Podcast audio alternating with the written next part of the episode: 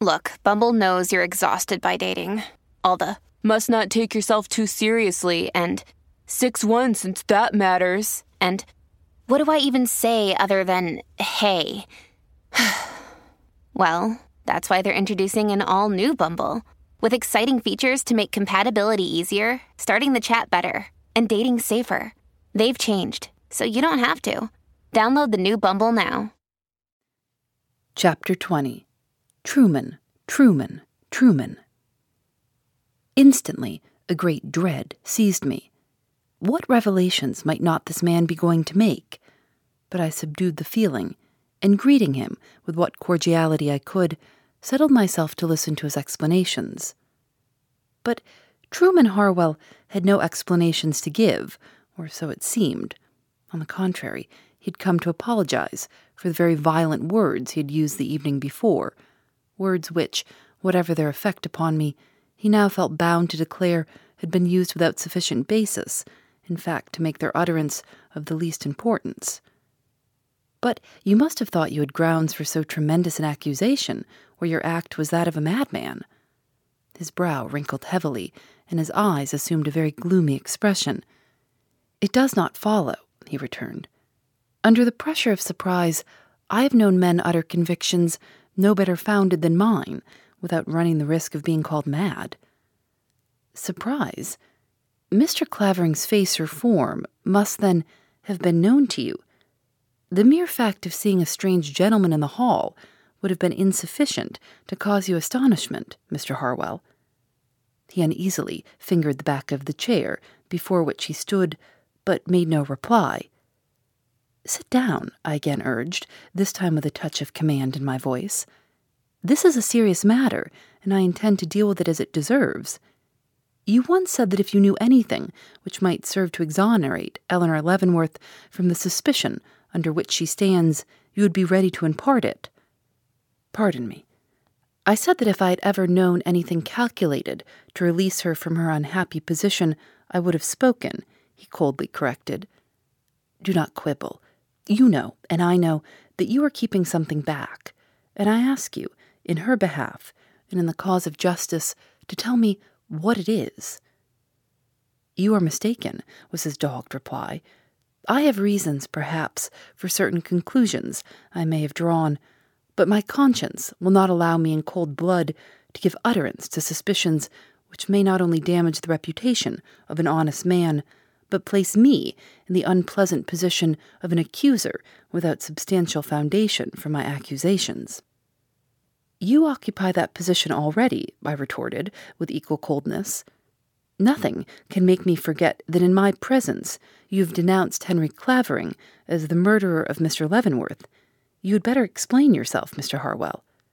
He gave me a short look, but moved around and took the chair. You have me at a disadvantage, he said in a lighter tone. If you choose to profit by your position and press me to disclose the little I know, I can only regret the necessity under which I lie and speak. Then you're deterred by conscientious scruples alone. Yes, and by the meagerness of the facts at my command. I will judge of the facts when I have heard them. He raised his eyes to mine, and I was astonished to observe a strange eagerness in their depths. Evidently, his convictions were stronger than his scruples. Mr. Raymond, he began, you are a lawyer, and undoubtedly a practical man, but you may know what it is to scent danger before you see it, to feel influences working in the air over and about you, and yet be in ignorance of what it is that affects you so powerfully, till chance reveals that an enemy has been at your side, or a friend passed your window, or the shadow of death crossed your book as you read, or mingled with your breath as you slept. I shook my head, fascinated by the intensity of his gaze into some sort of response.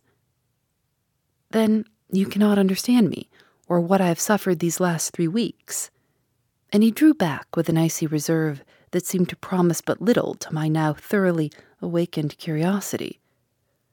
I beg your pardon, I hastened to say, but the fact of my never having experienced such sensations does not hinder me from comprehending the emotions of others more affected by spiritual influences than myself.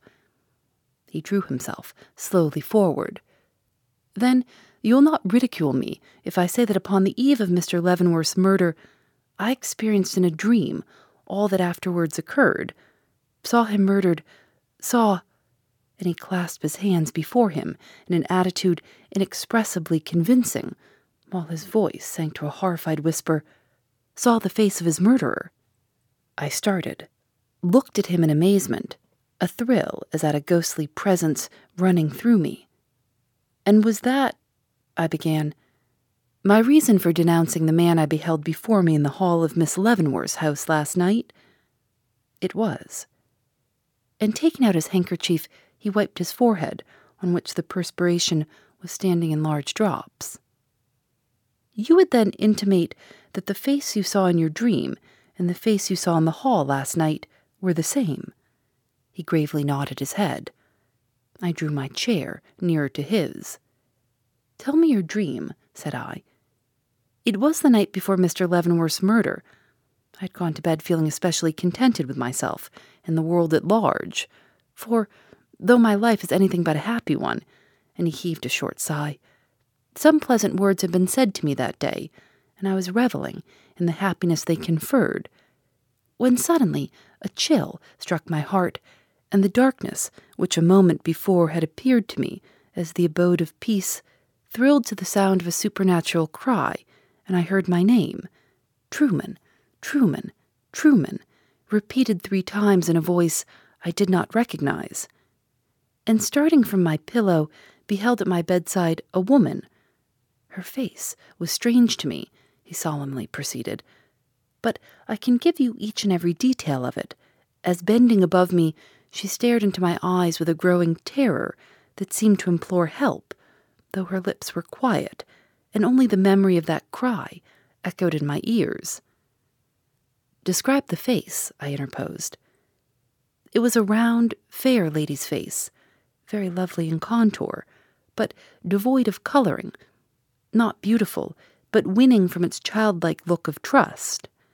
The hair, banded upon the low, broad forehead, was brown, the eyes, which were very far apart, gray, the mouth, which was its most charming feature, delicate of make and very expressive.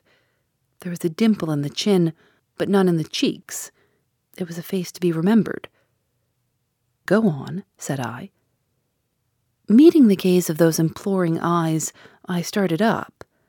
Instantly, the face and all vanished, and I became conscious, as we sometimes do in dreams, of a certain movement in the hall below, and the next instant the gliding figure of a man of imposing size entered the library. I remember experiencing a certain thrill at this, half terror, half curiosity, though I seemed to know, as if by intuition, what he was going to do.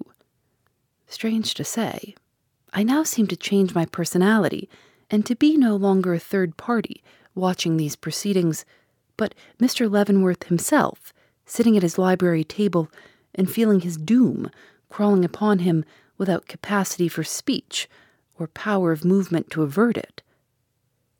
Though my back was towards the man, I could feel his stealthy form traverse the passage, enter the room beyond, pass to that stand where the pistol was, try the drawer, find it locked, turn the key, procure the pistol, weigh it in an accustomed hand, and advance again.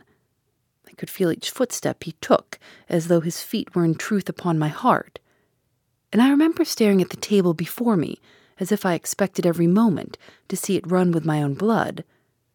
I can see now how the letters I had been writing danced upon the paper before me, peering to my eyes to take the phantom shapes of persons and things long ago forgotten, crowding my last moments with regrets and dead shames, wild longings and unspeakable agonies, through all of which that face, the face of my former dream, mingled, pale, sweet, and searching, while closer and closer behind me crept that noiseless foot till I could feel the glaring of the assassin's eyes across the narrow threshold separating me from death and hear the click of his teeth as he set his lips for the final act. Ah, and the secretary's livid face showed the touch of awful horror. What words can describe such an experience as that? In one moment, all the agonies of hell in the heart and brain, the next, a blank through which I seemed to see afar, and as if suddenly removed from all this, a crouching figure looking at its work with starting eyes and pallid, back drawn lips, and seeing, recognize no face that I had ever known, but one so handsome, so remarkable, so unique in its formation and character, that it would be as easy for me to mistake the countenance of my father as the look and figure of the man revealed to me in my dream. And this face, said I, in a voice I failed to recognize as my own, was that of him whom we saw leave Mary Leavenworth's presence last night and go down the hall to the front door. Chapter 21 A Prejudice For one moment, I sat a prey to superstitious horror. Then, my natural incredulity asserting itself, I looked up and remarked, You say that all this took place the night previous to the actual occurrence. He bowed his head. For a warning, he declared. But you did not seem to take it as such. No, I am subject to horrible dreams. I thought but little of it, in a superstitious way, till I looked next day upon Mr. Leavenworth's dead body. I do not wonder you behaved strangely at the inquest. Ah, sir, he returned, with a slow, sad smile, no one knows what I suffered in my endeavors not to tell more than I actually knew, irrespective of my dream of this murder and the manner of its accomplishment. You believe, then, that your dream foreshadowed the manner of the murder as well as the fact? I do. It is a pity it did not go a little further, then, and tell us how the assassin escaped from, if not how he entered, a house so securely fastened. His face flushed. That would have been convenient, he repeated. Also, if I had been informed where Hannah was, and why a stranger and a gentleman should have stooped to the committal of such a crime. Seeing that he was nettled, I dropped my bantering vein. Why do you say a stranger? I asked. Are you so well acquainted with all who visit that house as to be able to say who are and who are not strangers to the family? I am well acquainted with the faces of their friends, and Henry Clavering is not amongst the number, but. Were you ever with Mr. Leavenworth, I interrupted, when he has been away from home, in the country, for instance, or upon his travels? No. But the negative came with some constraint. Yet I suppose he was in the habit of absenting himself from home. Certainly. Can you tell me where he was last July, he and the ladies? Yes, sir. They went to Riverdale. The famous watering place, you know. Ah, he cried, seeing a change in my face. Do you think he could have met them there? I looked at him for a moment, then, rising in my turn, stood level with him and exclaimed, You are keeping something back, Mr. Harwell. You have more knowledge of this man than you have hitherto given me to understand. What is it? He seemed astonished at my penetration, but replied, I know no more of the man than I have already informed you, but, and a burning flush crossed his face, if you are determined to pursue this matter, and he paused with an inquiring look. I am resolved to find out all I can about Henry Clavering, was my decided answer. Then, said he, I can tell you this much. Henry Clavering wrote a letter to Mr. Leavenworth a few days before the murder, which I have some reason to believe produced a marked effect upon the household. And folding his arms, the secretary stood quietly awaiting my next question. How do you know? I asked. I opened it by mistake.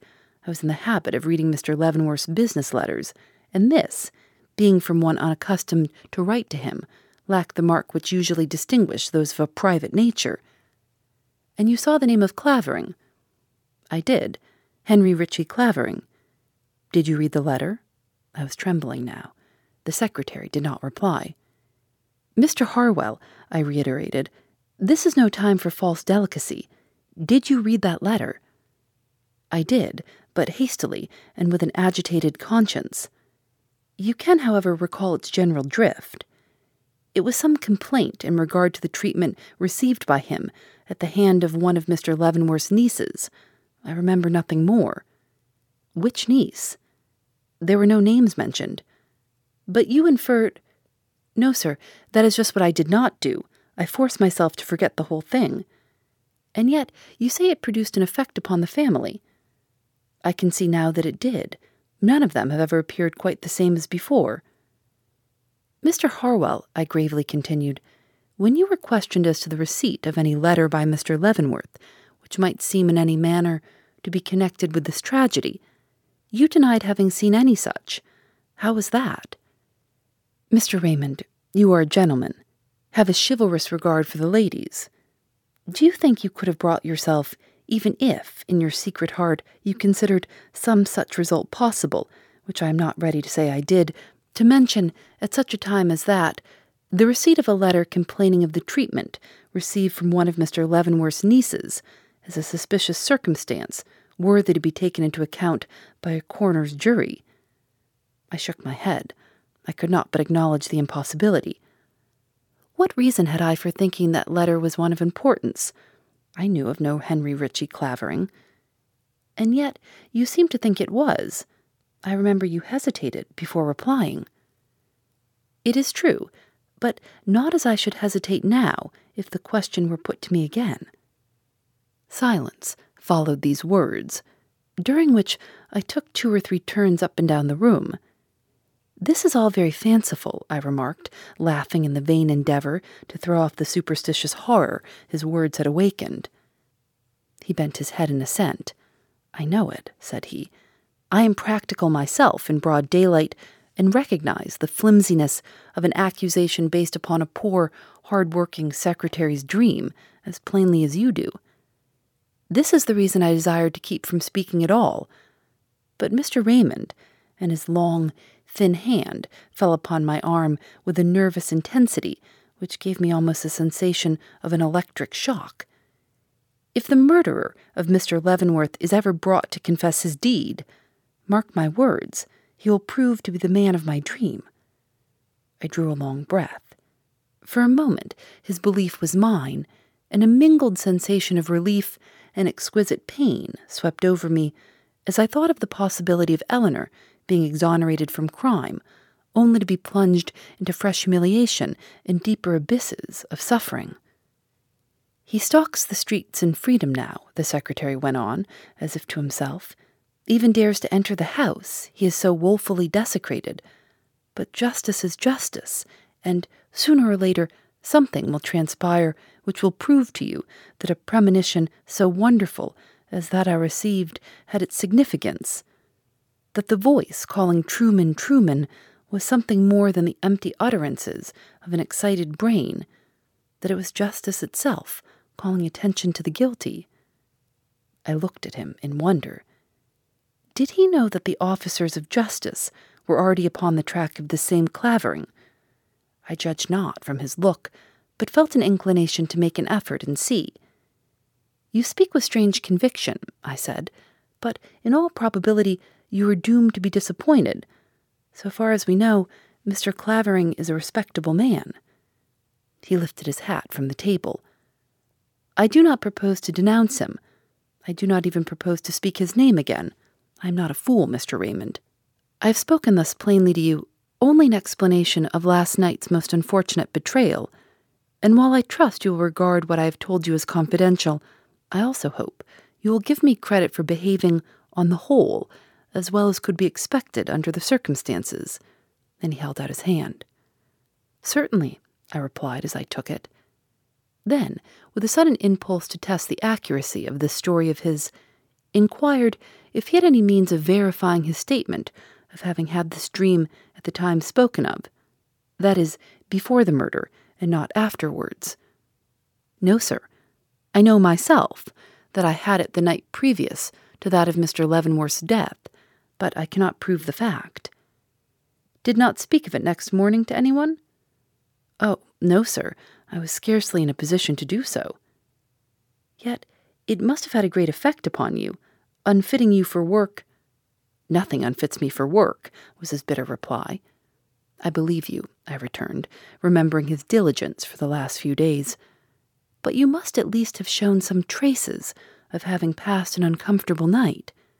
Have you no recollection of anyone speaking to you in regard to your appearance the next morning? Mr. Leavenworth may have done so. No one else would be likely to notice. There was sadness in the tone, and my own voice softened as I said, I shall not be at the house tonight, Mr. Harwell, nor do I know when I shall return there. Personal considerations keep me from Miss Leavenworth's presence for a time, and I look to you to carry on the work we have undertaken without my assistance, unless you can bring it here. I can do that. I shall expect you, then, tomorrow evening. Very well, sir. And he was going, when a sudden thought seemed to strike him. Sir, he said, as we do not wish to return to the subject again, and as I have a natural curiosity in regard to this man, would you object to telling me what you know of him? You believe him to be a respectable man. Are you acquainted with him, Mr. Raymond? I know his name, and where he resides. And where is that? In London. He's an Englishman. Ah, he murmured, with a strange intonation. Why do you say that? He bit his lip, looked down, then up, finally fixed his eyes on mine, and returned with marked emphasis, I used an exclamation, sir, because I was startled. Startled? Yes. You say he's an Englishman. Mr. Leavenworth had the most bitter antagonism to the English. It was one of his marked peculiarities.